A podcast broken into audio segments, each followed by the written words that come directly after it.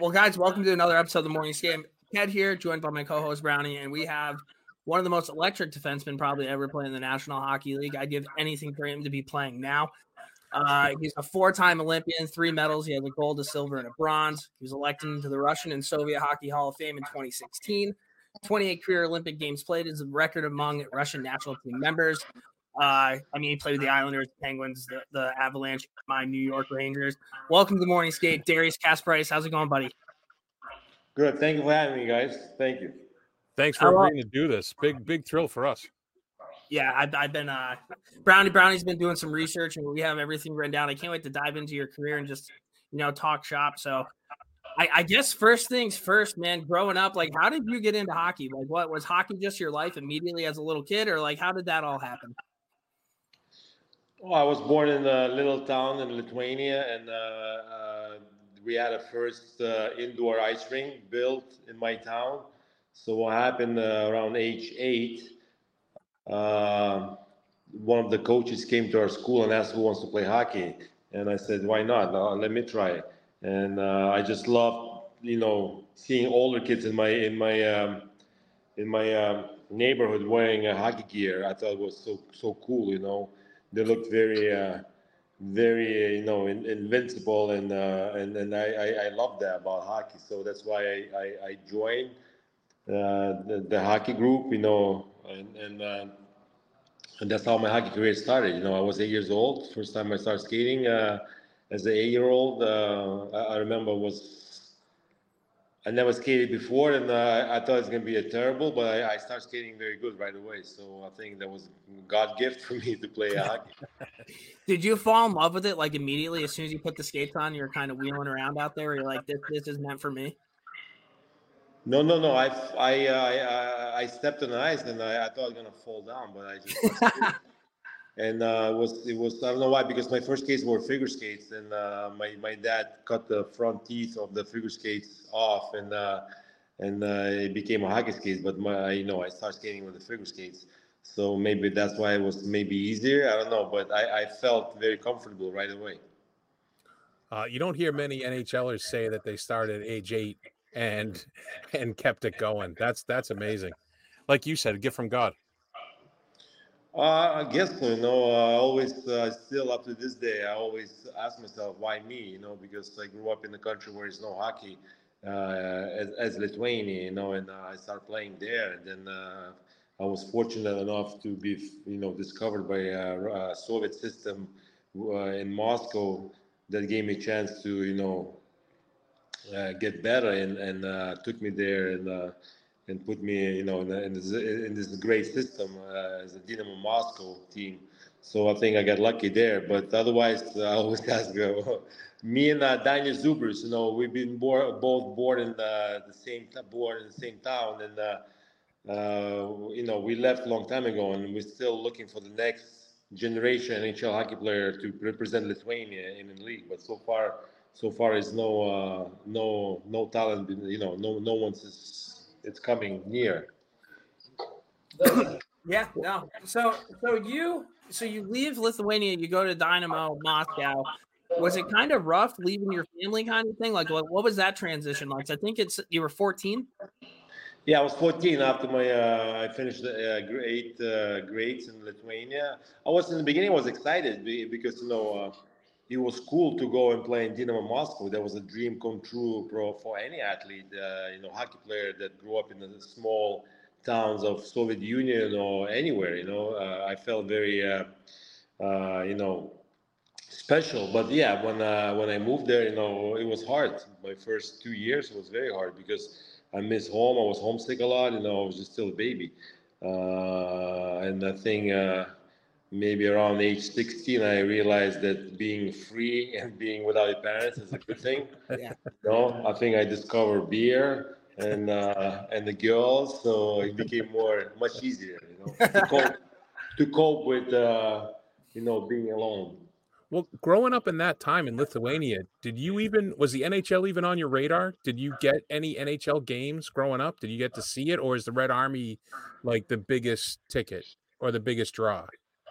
Uh, I think we started watching uh, late '80s. It was uh, you know uh, Soviet teams going to play NHL teams. That's what uh, we saw on TV. Um, but I never thought about NHL at all. You know, until maybe uh, 90, 91, you know, when the Soviet Union started uh, falling apart and uh, guys started leaving. And then I was like, wow, you know, some guys got drafted. And uh, I, I realized about, I think my first time I started thinking about it, maybe the World, uh, World Juniors in um, 1990 in uh, Regina, I think, Saskatchewan, or somewhere in Canada. Uh, and, uh, you know, people were coming up to you and say, yeah, you know, maybe one day you're going to play NHL and uh, you know I, I, never thought about it until 90s you know and then it happened so fast you know 92 i got drafted and uh, a month later i was playing in the league already did you have a player like growing up that you kind of looked after and idolized where you're like that's my guy like did you have a favorite player or a player that you wanted to craft your game around not really. I follow, you know, the Soviet team because you know it was easy to watch them because they beat everybody all the time. So uh, you know, I kind of, you know, want to, you know, you love the style they play, you know, the finesse, the beautiful. They made the game look so beautiful, you know, and uh, I just, you know, I, I didn't really, you know, had the one guy who I, I idolized. You know, I was still young probably, and uh, I just. Uh, I just I was just happy to you know be in the system that I can become somebody. And uh, you know, I, my first game I played pro in Russia was I was 16 years old.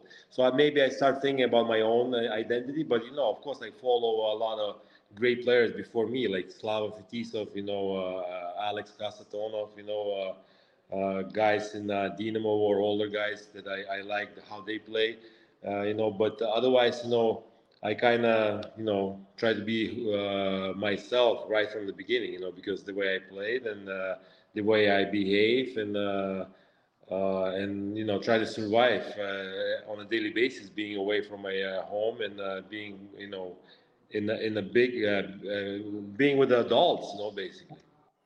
Yeah, that Red Army team, it was very much like a five man unit, possessed the puck, heavy cycle game they didn't. Ideally, the other team didn't touch the puck. Listen, I played my first game uh, uh, in uh, Soviet uh, League. I was 16. Uh, they put me in a lineup. I sat on the bench all game, and, and maybe they let me out maybe for three shifts at the end of the game because the game was 5-1, I think. And we were playing a Red Army team. Dynamo Moscow was playing Red Army team, and all those guys were on on, on the team. You know, Fetisov, Kasatonov, uh, Makarov, Larionov, Krutov, uh, Kamensky, you know, Bykov, all those guys I watched on TV. I was like, uh, basically skating with them in the same ring and uh, playing in the same game.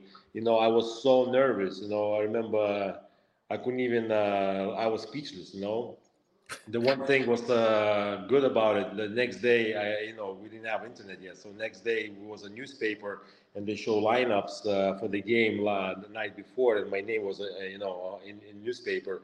So I, I, went to school and I show all my uh, classmates. You know, the, you know, and some guys watched on TV because it was televised.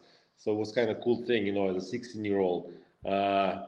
eight years ago, I was just like putting my skates on first time, and eight years later, I was playing in the highest biggest league in the Soviet Union and maybe one of the top, top toughest teams that you know can play anybody in the world. You know. No, that I mean that's crazy, and something that I looked up, and I don't know if it's entirely accurate. It's more of a hockey DB thing, but I was looking at your numbers in World Junior when you're younger and stuff, and I saw like ten penalty minutes, eight, 10, eight penalty minutes, whatever it might be, and then your first year in the league, you were well over 100. Was there something when you got into the National Hockey League where you're like, I need to start pissing people off? I need to start banging bodies? Like, was there a transition at any point where you're like, I need to be more physical, or were like those numbers wrong before? Because I feel like that's something. If you're going to be physical, you're born that. I feel like you can't really develop that. Like you have that.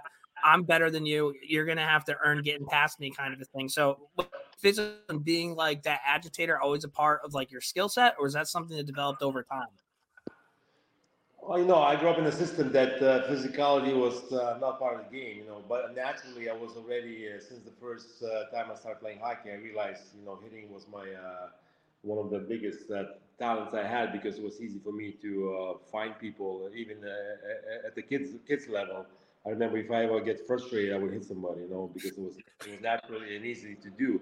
But when I came to the league and uh, I played my first couple of NHL games and uh, I started throwing my body around because it was so easy for me to do that. I don't know why, because the ice was much smaller and uh, I mean, ice rink was smaller and uh, I consider myself I was a good skater.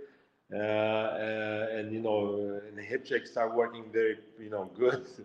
So what happened, you know, I realized people appreciate that style of game. So that's why I started, you know, throwing more hits in NHL because I was appreciated by fans. And then suddenly, you know, I became this, uh, you know, uh, pain in the ass player. Uh, and, and, that's why I think I had so many penalties because a lot of them were like uh, minors, you know, coincidentally like uh, coal miners. You know, if I hit somebody, yeah. punches me in the face, and uh, maybe I punch him back or something like that. But my first year was very uh, unique. You know, I, I, developed my style, I think, in NHL, and uh, people loved it. So I realized, wow, why not? You know, I felt pressure of hitting people actually more than scoring goals because I feel people expected me to lay lay out a big hit every game. So I started feeling pressure later in my career, but uh, in the beginning, my first year was easy. You know, uh, I was just a young kid running around and hitting anybody that was near me. I love the fact that you, when you came into the league, because I remember when you came into the league, that it wasn't like you were hitting the guys that normally didn't get hit. Yeah. And you weren't supposed to touch. And I, I love the fact that you didn't have that, uh, that governor on your game. You know what I mean? You were like, yeah, well, if you have the puck, I'm going to hit you. Like Mario Lemieux, I still think he's still surprised for what you did to him in in that first time around in the playoffs. Well, listen, uh, I'm telling hockey's a show, you know. So when you play at home, you want to put it at the show, and uh, the best way to put it at the show is to go after the best players on the team. And uh, I feel that's why people appreciated me because they uh, knew that I didn't give a shit about uh, who's playing on a team. As long as you, you know, have a puck or as long as you had a puck maybe two seconds before, uh, you know, you're gonna get hit. And I love doing that. I love, uh, you know, getting crowd going, but also I love other teams to get pissed and try to concentrate on me instead of playing the game. You know, and I realized that was a uh, some kind of talent too because you know uh, to, to, to, to play that way and make the other team take penalties on you and put our team on a power play. It was, you know, I think it was appreciated by my teammates. No, for sure. So you were drafted fifth overall in the 92 draft to the Islanders. Uh, you started out, you definitely made a name for yourself, and you got to play with some pretty big names. Uh, just to name a few Pierre Turgeon, Wendel Clark, Marty Straka, Matthew Schneider. Um, was there like a huge adjustment? I mean, you mentioned it being on a smaller ice surface. But playing against NHL guys, was there any like oh shit kind of moment for you, or did you you felt you were right at home and like let's get going? I don't really, uh, you know, I really um, thought that way. I came in and I tried to, you know, I thought I'm gonna go to the minors for first couple, uh, you know, weeks to get adjusted, but they put me in the game right away. I, I came, I think, October sixth, and uh, the first game was October eighth, or maybe I came October fourth. And uh, after two days uh, being in this country, they put me in the first game against New Jersey Devils. I just, uh, you know, I basically had nothing to lose. You know, I just came in and said, "Listen, let me play, uh, have fun," and uh, and uh, I realized it was not that hard. I just, you know, play play my play my game, and I had a lot of great teammates. I think my first team, 92, 93 Islanders, was the best team for me to to join because the guys we have so many good characters. We didn't, you know, except Pierre Turgeon maybe uh, we didn't have the many, you know, uh, big name players, but uh, the guys we had on the team, they were a lot of character teams like Steve Thomas, Benoit Hogue, you know, Patrick Flatley, Glenn Healy, you know, those two are like comedians, you know, they, uh, Ray Ferraro, you know what I'm saying? If you look at our team in 92, 93 team, that's, I think that's the, why we have success because we are so tight as a, as a unit, you know, we, we, we went out together, we hang out together, we had a lot of fun as a team. And I think the first year was one. You know, I, I can name all the teammates on my on my on my team at that year. You know, uh, if you go further down my career, I don't think I can remember half of them. But the first team was very big. You know, they put me, they they grabbed me and they they made me feel comfortable. They made fun of me. They they they, they let me know when I was wrong. If I did something wrong, you know, they they very uh, nice bunch of guys. You know, they they told me a lot of things. They taught me a lot of things as a, as a rookie in the league and uh, as a as a new man in a new country. Yeah, that must have been tough. You didn't have the language, and then coming into a new team with a lot of veterans, like you said. Was there someone who kind of took you under their wing specifically? Someone kind of showed you the ropes?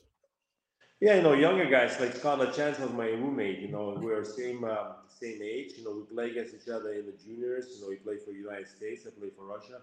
So uh, he took me. Uh, he took me to the.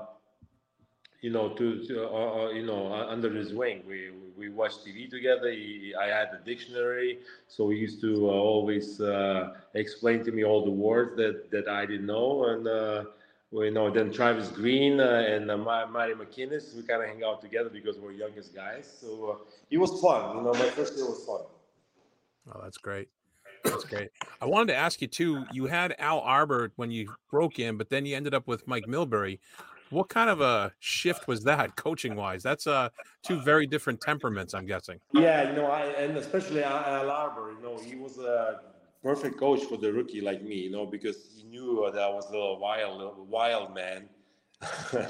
and uh, I had a lot of fun my first two years. But he was my coach, so he always gave me this tough love. You know, if I didn't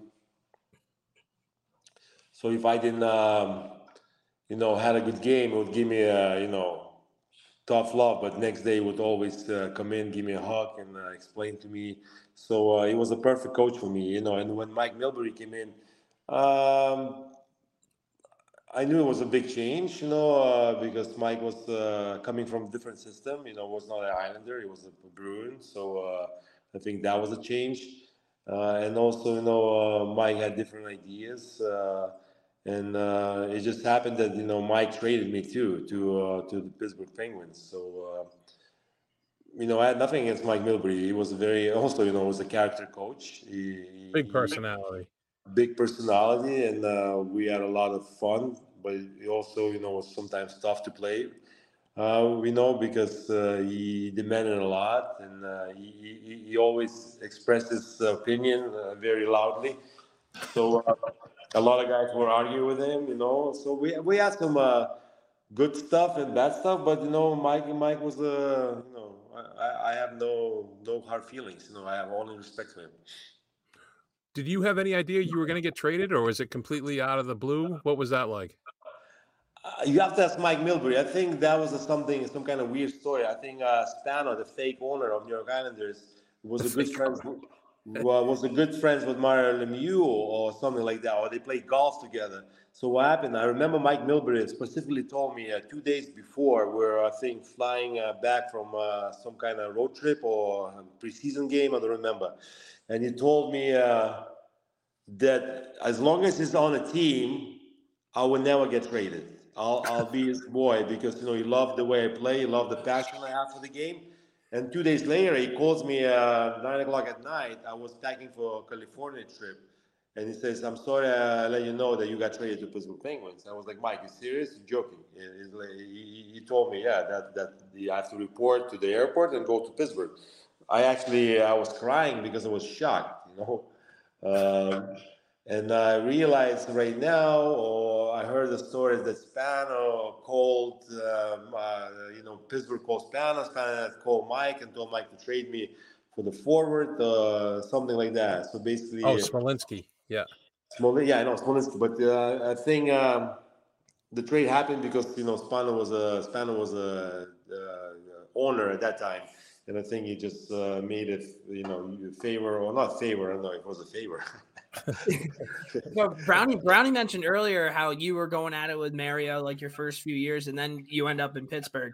When you're yeah. walking in that locker room, where you're like, "Oh shit!" like, like what's gonna happen here, or like, what, how was that transition in Pittsburgh? That's why I was so shocked to Pittsburgh because they hated me there, and I was like, well, "Are you serious? I'm going." yeah, but they hated playing against you more than they hated you. That's why they wanted you. I didn't realize that until you know I got traded, and uh, I went to the locker room and I was, you know, put my head down, uh, my tail between my, uh, you know, how you say, you know, put my tail down, and uh, I remember shaking all the boys' heads, the hands that I talked to. Uh, I play against, and I, uh, I abused them for many years before I got traded but you know they took me in very easily. I remember first practice was so easy. You know nobody was wearing shoulder pads, no helmets. I was like, oh my god, coming out of the Milbury system, Whoa. we're we were being abused every day uh, because we sucked. And then going to Pittsburgh, which was uh, you know a lot of superstars on the still on the team at that time, and it was like, oh my god, this is great. This this is like uh, this is fun. And Country going, club. you know, yeah, going on the plane and playing, uh, you know, card games with your teammates. It was just uh, such a fun. I remember fun year for me uh, to be part of that team. You know, and uh, people took me in very fast. I think my first game as, as a Penguin, I scored a goal. I think I hit Brett Hull. We played against St. Louis Blues. They loved it, you know. So uh, I became a Penguin, uh, you know, overnight. I think uh, I, uh, I I had a lot of fun, and uh, you know, and I realized that people loved me, and uh, you know, that was no hard feelings again.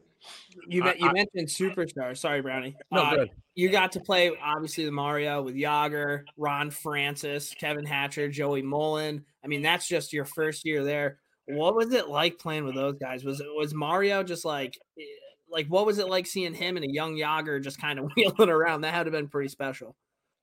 That was cool, you know. Every time Mario walked in the locker room, you know, you feel this, uh, senior, uh, like you know, the Like royal, aura. Yeah. the royalty's in. So you, you know, you have to watch what he say, and uh, sometimes it's uh, intimidating, but you know, uh, eventually you get used to it. And uh, Mario was a great teammate. You know, he's a, he was a good poker player too. You know, he wouldn't. Uh, you, you know, he was very patient uh, when you played cards against him. So uh, you know, he- he- they, they they were a bunch of great, great guys. You know, and uh, Ron Francis, you know, Joe Mullen. You know, uh, it was unbelievable. I still, you know, see Joe Mullen uh, once in a while. You know, and he's a great, great human being. I remember him scoring 500 goals as an American-born player. I was on the team. You know, just seeing his, you know, his passion for the game. You know. And Jagr, of course, I played with Jagr, I think, the most in my career. I played with the Rangers, I played with the Pittsburgh with him, you know. And uh, Jaromir was also, you know, a very uh, cool individual, uh, a little bit strange sometimes, uh, you know, the way he approached the game. But uh, he did everything to, you know, become a best player on the ice. So, uh, he, you know, you have to understand him. They did it not because he was just some kind of prima donna. He wanted to win, you know. So, uh, he's a, he was a great leader. Yeah, I was gonna say I got a buddy who I'm in Boston. I got a buddy who still has Pittsburgh Penguins season tickets, even though he lives here. And I texted him that we were gonna be interviewing you, and he just wanted to make sure that you know that you are still worshipped in Pittsburgh. They still love you there. It's that you you locked in with them, and they have never let it go. Yeah, that's why it's so cool when I go to Pittsburgh all the time. I still see people wearing my jerseys, and that makes me feel so uh, special. Especially, I went out to the game last night, Panthers Islanders, and I actually saw the guy wearing Kasparaitis jersey. Just think about it. I, I left the island 1996, and still people have my jersey on, which is uh, it's, it's just amazing to see. Uh, and I come up to I came up to the guy. I was, he, well, can I take a picture with you? And he goes, yeah. And then you realize it was me. He went crazy Oh, You that's know? great. It's it's it's so I, I feel so you know uh, appreciated that people still wear my jerseys, which is so weird, you know. Uh, uh, that's why I always ask myself a question. Like, you know, I, I was born in Lithuania, grew up uh, in a small town, and now, 30 years later, people still have memories of me and uh, still wearing my jerseys. That's that's very uh, special, you know. It just Oh, means it just means that you made a great like an unreal impact. Like you were with the the, Ra- Rangers. except the Ranger fans. well, no, I'm a Ranger He's fan. a I big love Ranger it. fan. We're, we're going to talk about I Bobby was dating Granger number pride to the six uh, Rangers. in the Ranger in Madison Square Garden. No, I, I'll tell you what, man. That maybe some, but me and my boys were all Rangers fans, and like I told them, Dar- Darius Kasparaitis is coming on. They're like, no fucking way. Like people were all sorts of jacked up. I remember. We'll get into it a little bit. The Bobby Granger's Guide to the Rangers commercial, where like you just dummied him because he went next to Henrik Lundqvist, just like little Oh, stuff. yeah, yeah. We'll, we'll, Yep. we'll definitely get into that. But so you're in Pittsburgh now. This is where you where you really gave Lindros the business, correct? Well, I just hit him a couple of times, but the, the one time I hit him, uh, unfortunately, Eric got hurt. You know, uh, I didn't really meant to, you know, injure him. I just Right. uh, finished my check, but yeah, that ended up being a big hit, and uh, unfortunately, you know, uh, he had a concussion. Uh, it's it's it's you know, it's a game of hockey, and we play physical sports, and uh, it happened. But I remember the rivalry because Flyers were a very good team and we had a very good team. So you know, every time we played the Flyers, you know, especially you know uh, back-to-back games, it was uh, like a war. It doesn't matter if it was a playoffs or regular season. And uh, you know, I always try to play even harder when we play the rival games. You know, I remember playing the Rangers. You know, you know, every time you know you play at home, you play the big teams, or you know, you stay rivals. You know, people come up and uh, they wanted to put up the show basically. So. Um, it just happened, you know, and uh, you know I play against the Legion, Legion of Dooms, so uh, LeClair, uh, Renberg, and Lindros was the hardest line to play against. They were so big, so strong, and uh, they play physical too. Yeah, it was a clean hit, and I I heard I don't know if this is true. This is one of those urban legends. Were you getting like death threats when you guys went to Philly? Yeah, yeah, I was getting phone calls to my hotel room. They said they're gonna kill me. I should never leave the hotel, and uh, the first time I got scared, you know, uh, I was like, wow, maybe these people are serious. And I remember going because we had a back-to-back game. We played a game in Pittsburgh, and next day we played in Philly. So uh, I was kind of a little scared, you know. I called, uh, think one of our trainers, and listen, these people keep calling me my room, and uh, they tell me I can, you know, basically. So I think we had a security waiting in the lobby next next morning to take us to the game, and uh, but nothing happened. No, I don't think anything bad happened. Uh, only you know, every time I step on ice, they, they run me over and try send a message. But the game, you know, game ended up being okay. You know, uh, I think Alex Morozov got abused more than me because he was celebrating after they hit.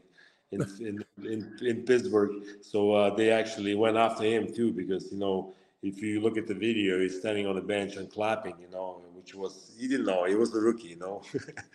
yeah. So, he got he got beat up too. All you to say is clean hit. It was a clean hit.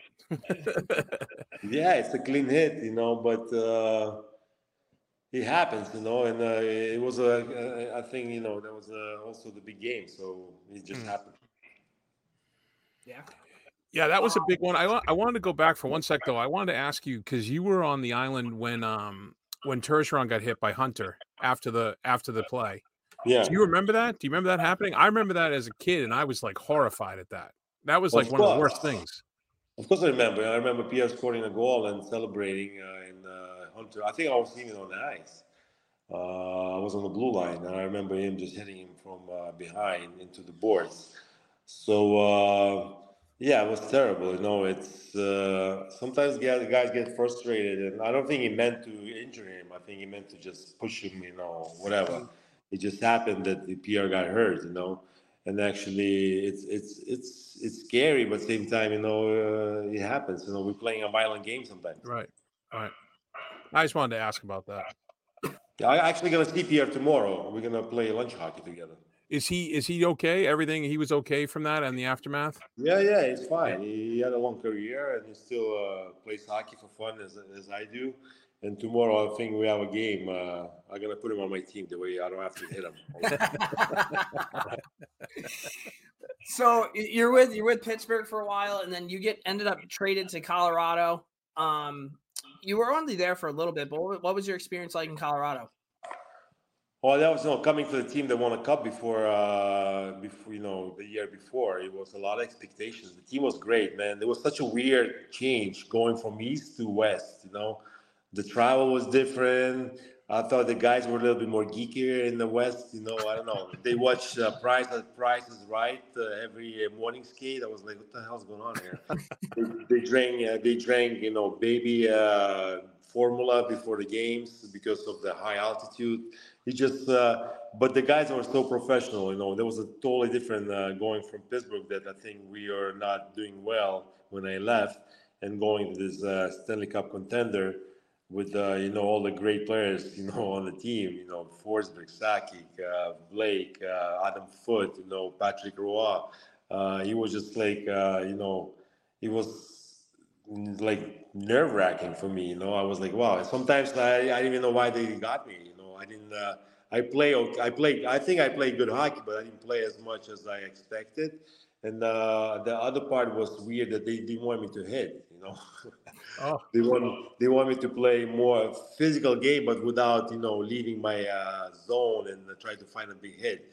They want me to use my stick first and then finish my checks, which was very confusing, you know. And uh, and I didn't, uh, you know, I was just happy to be have a chance, having a chance to win the cup. But you know, unfortunately, we lost to Detroit, Game Seven, and uh, that that was that that the team, uh, you know, fell, you know, fell through. But honestly, it was a lot of cool experience to play in Colorado. There's another rumor that when you came to the Rangers, and again, I don't know if this is true. Did Eric Lindros reach out to you on like midnight of the first day of free agency to say, "Hey, come on over"? Yeah, it was Don Maloney came in first. He gave me a video about New York Rangers. It was kind of cool, a little uh, give give back. Uh, and then uh, Eric called me uh, uh, and say, listen, there was no hard feelings. We are, wow. Really love you to have you as a teammate, you know, uh, to, you know, if it'd be cool if you join the Rangers. And uh, it was very, you know, awesome to hear Eric call me and, uh, you know, uh, tell me there is no hard feelings, you know, and uh, it's just a game of hockey.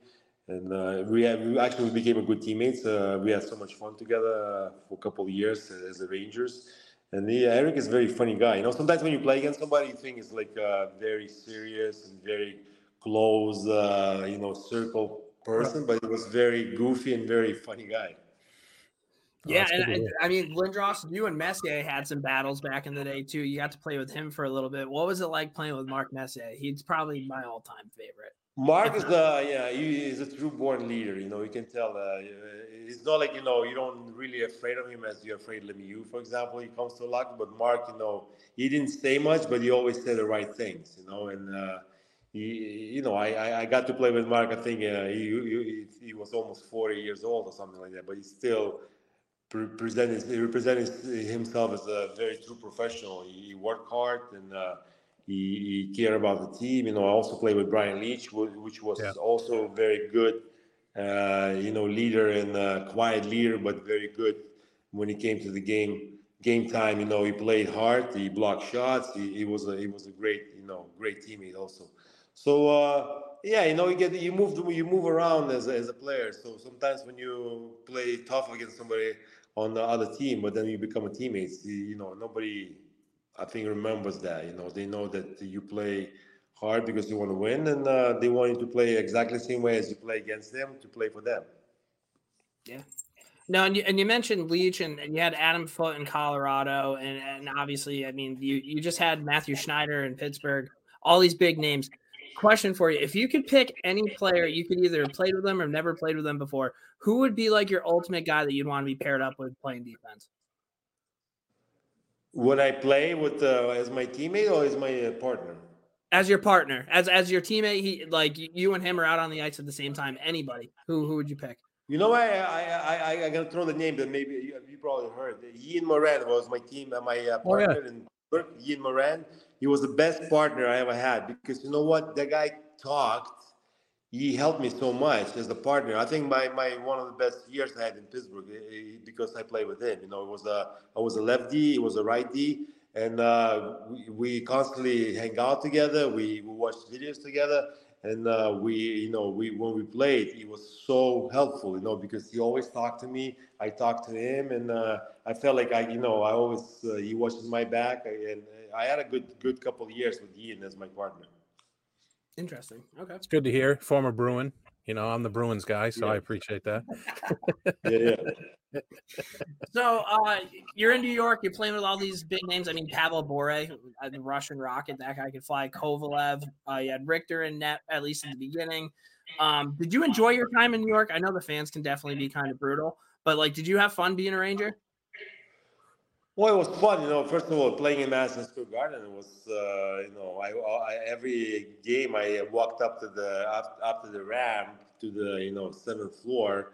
It's always, you know, I was always amazed. I can't believe I'm playing here almost every day, you know. And I, you watch the shows or you know watch the basketball games, and I play in Madison Square Garden on, on a daily basis. That was a kind of cool thing. Yeah, it was a lot of pressure in the beginning because suddenly, you know, from be, being a I came from being a hard nosed player. Everybody loves to have them, and, uh, and suddenly now all, all, the media, all they they talk about my salary. You know, if I have a bad game, it's my salary.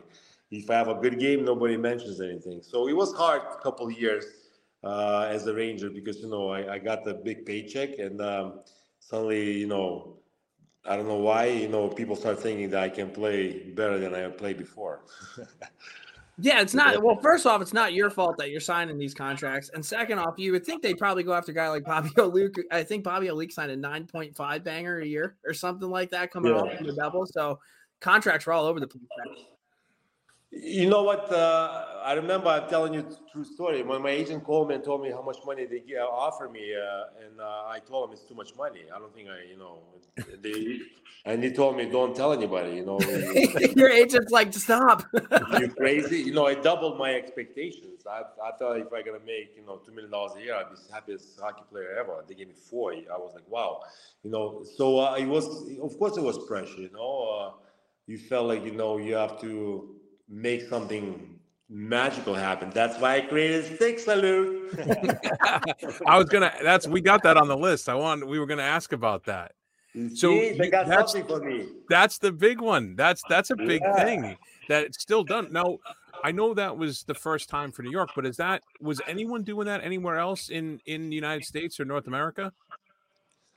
No, I don't know if uh, anybody did it before. I did it in Europe. I know in Europe we uh, yeah. uh, appreciate the fans sometimes after the game with raising a sticks, but not in the middle. Let's just like go and uh, basically wave the you know to the crowd. But when we did it in New York, people loved it. So we started doing it after every game that we won, and uh, and uh, suddenly became a habit for our team. and then everywhere, our thing, everybody does it. The most yeah. teams now, you know, uh, Carolina took it to the next level, of course. You know, but you know, that's cool. You know, that's cool that guys have fun with that. You know, because uh, people come to watch you play, but people also want to watch things uh, and see players' personalities. And I think uh, what Carolina does now is, or Islanders, I think, also do some crazy stuff sometimes. So I think uh, it's cool, you know, that we don't uh, just go play and uh, we got our game face on and we leave the stadium and uh, try to go back into our personal lives, but we kind of give back to the fans, and uh, this the fans love that, you know. Oh, for sure, absolutely. That's awesome. All these years later, they're still doing that. Like that. That's you. You left. Oh, your, it's gonna stay. Listen, it's gonna stay there forever. Come on. Yeah, yeah. I know. that's so cool. I think. Um, you know what happened to the Maple Leafs? They tried to stop doing that, and they got they got ripped by the fans they were doing stick salute, and then one day they got upset or something. You know, they were losing or something, and they they didn't do it, and uh, they got basically, you know, uh, all this, and they start doing again. so in in 0405, there's a lockout, and you go and play for oh boy, Kazan AK Bars, 28 games played, goal, three assists, four points with 118 pims in just again 28 games. You got to play with Ilya Kovalchuk, Vinny Lecavalier, Brad Richards, Dany Heatley, Khabibulin. Was that just like going to an all-star team? Those names are insane. Yeah, our team was stacked. Too, too bad what that we didn't do uh, very well because I think that you know it was hard, man. People when like people assemble a team in that short period of time and they want you have 20 games only to get ready for the playoffs. I think it's hard to get the you know. I, I, some guys came even later. You know, Richards came and uh, Lecavalier came. Uh, uh, Dany Heatley thing also. yeah. It was, uh, you know, it was uh, they call uh, the Russian Rangers. You know, I came from the Rangers, uh. And they call, uh, you know, Ak Bars uh, Kazan also the Rangers because we had all this, uh, you know, big name players, but we didn't do well at that year. So uh, it was disappointing. You know, it was a big disappointment. But you know what? Uh, it's something to, you know, people gonna remember because there's so many uh, good star quality players on the same team, and uh, I don't think nobody's gonna ever match it in Russia again because you know I feel like you know our team had at least ten people that play in HL, and uh, a lot of them had a good success. Yeah. Um, lockout ends. You go back to New York. Uh, you get to play with Henrik Lundqvist, who I mean, that guy he he changed the Rangers pretty much by himself. So, do you, like, what do you have any cool stories about the King or anything? And did you know that he was going to be an immediate impact player almost immediately, or like what what what can you tell us about Hank? You know, nobody uh, knew anything about Hank. He just showed up as a you know guy. Nobody even knew his background. You know, we had a Swedish goal. We had Kevin Weeks, I think, as a starter, and uh, yep. Henrik show up uh, as a backup. And um, we didn't know that he won a Swedish league. He was MVP there. You know, we didn't really knew anything. And then uh, suddenly, you know, I think in weeks he got hurt, and uh, Henrik started playing, and he started playing very good. And it was like, wow, you know, this kid is not bad and then suddenly, you know, uh, 12 years later, you know, he's a Hall of Fame goalie, you know, uh, or more than 12 years. I don't know how long he played. So uh, it's it's amazing, you know. I think Henrik uh, changed the way the goalies play, in uh, you know, even uh, you know, going after Richter, all his records and beating them, you know, uh, it's it's amazing. You know, uh, that's the reason they retired his jersey, and uh, that's the reason he's you know he's a legend, New York New York Rangers legend. Yeah. Oh, speaking of New York Rangers legends, I wanted to ask you about two guys that were youngsters that came up towards the end of your career, Ryan Callahan and Sean Avery. I mean, different, totally different cats, personality wise, but both had a very big impact on the Rangers and in the NHL. You could argue with Avery. I was just curious what your impression of them was as youngsters.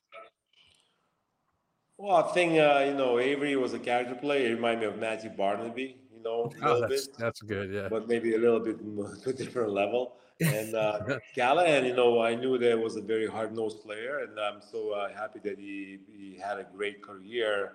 You know, the way he played. You know, uh, he played hard. You know, he, he was a, a good leader, and also, you know, even uh, you know I'm losing my spot on the team, and uh, then Dan Girardi took it. You know I, am so happy for him that he he had an uh, unbelievable career as a Ranger, coming from the minors, not drafted, yep. and uh, by me getting injured, he had a chance to play for the team.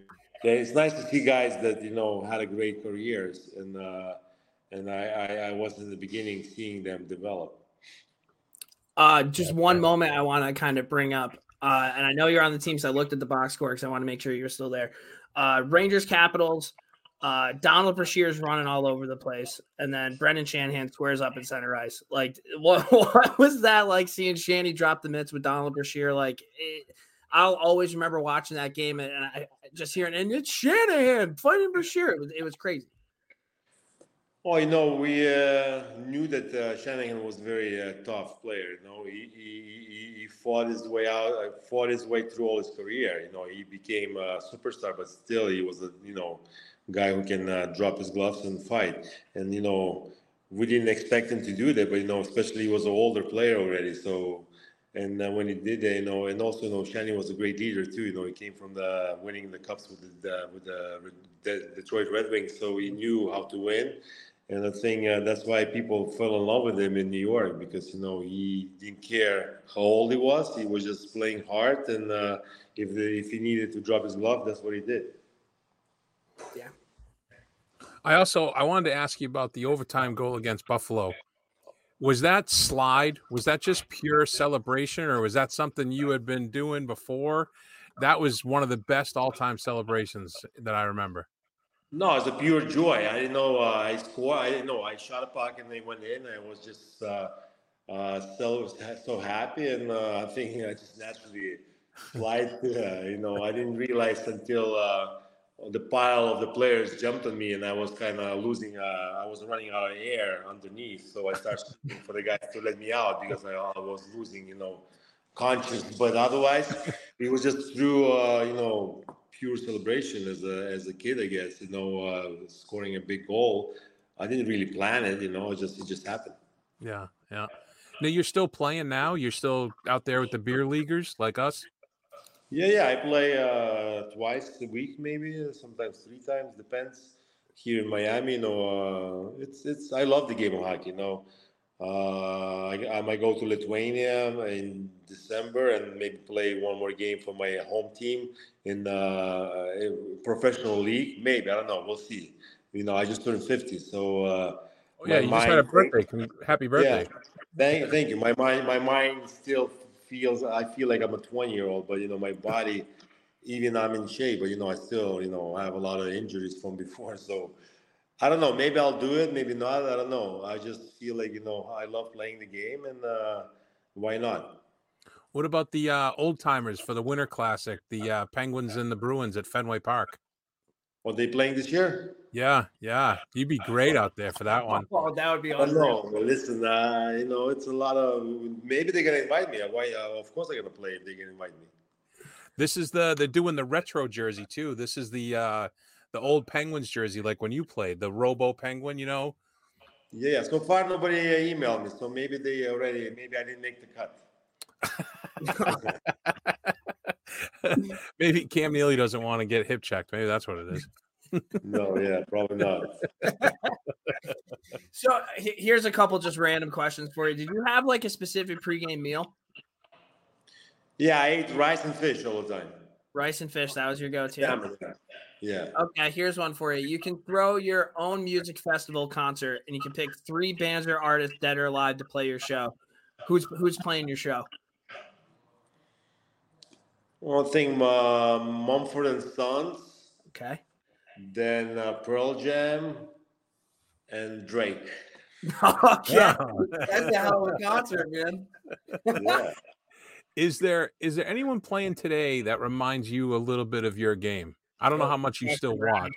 Good question. I think you know what, um, Radko Gudas uh, for the Panthers. I think uh, you know he, he, he he wants to play the same way as I did, but I think he's staying a little bit more back because I think the game changed. But I think he can still hit. So I think uh, Radko Gudas, uh, because I watch Panthers a lot because I live in Miami. Uh, you know, I still. You know, sometimes when he step, steps up to hit somebody, I'm like, oh, it's gonna be painful. You know, and uh, I, I don't know. You know, it's it's hard. I don't watch the games as much as I used to, but uh, when I watch it, uh, it's fun to see guys throwing hits.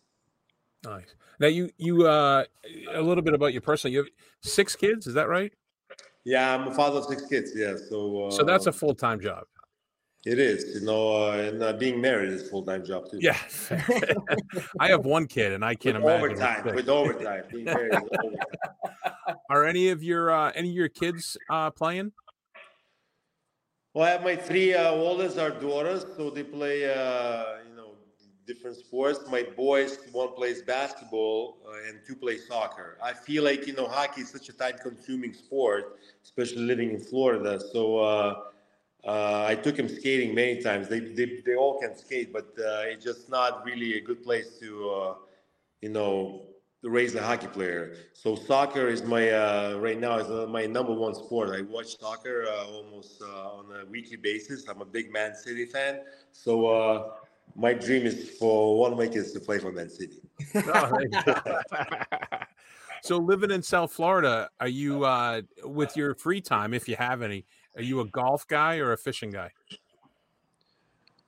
Um, you know, I don't play golf. I used to be a big fishing guy because I, when I lived in Long Island, I fish all the time. I have a boat in Miami, but I don't really go out anymore uh, because nobody wants to go anywhere.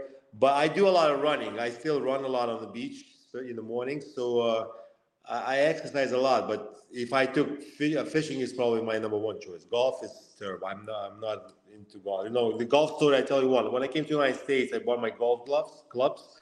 In my first year, uh, uh, one of the teammates, uh, I forgot his name, Niklas Andersson, borrowed my glo- clubs for uh, some kind of tournament, and he never gave it back to me. I was like, you know what, this is not for me.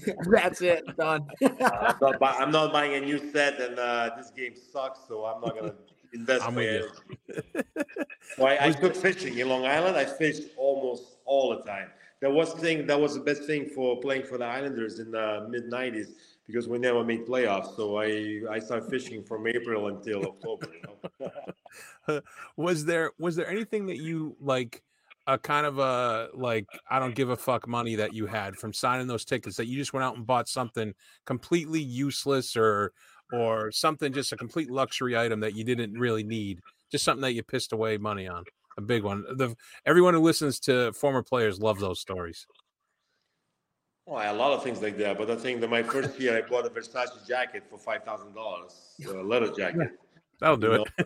and uh, I thought it was so cool. You know, and when I came to the locker room, uh, people started making fun of me, and uh, I, I, don't think I, don't think I will wear it again because I feel uh, kind of, you you know shy or ashamed. I remember Al Arbour told me, "What the hell are you wearing, dude?" like, and then when I told him how much I pay, he was like, he almost shit himself.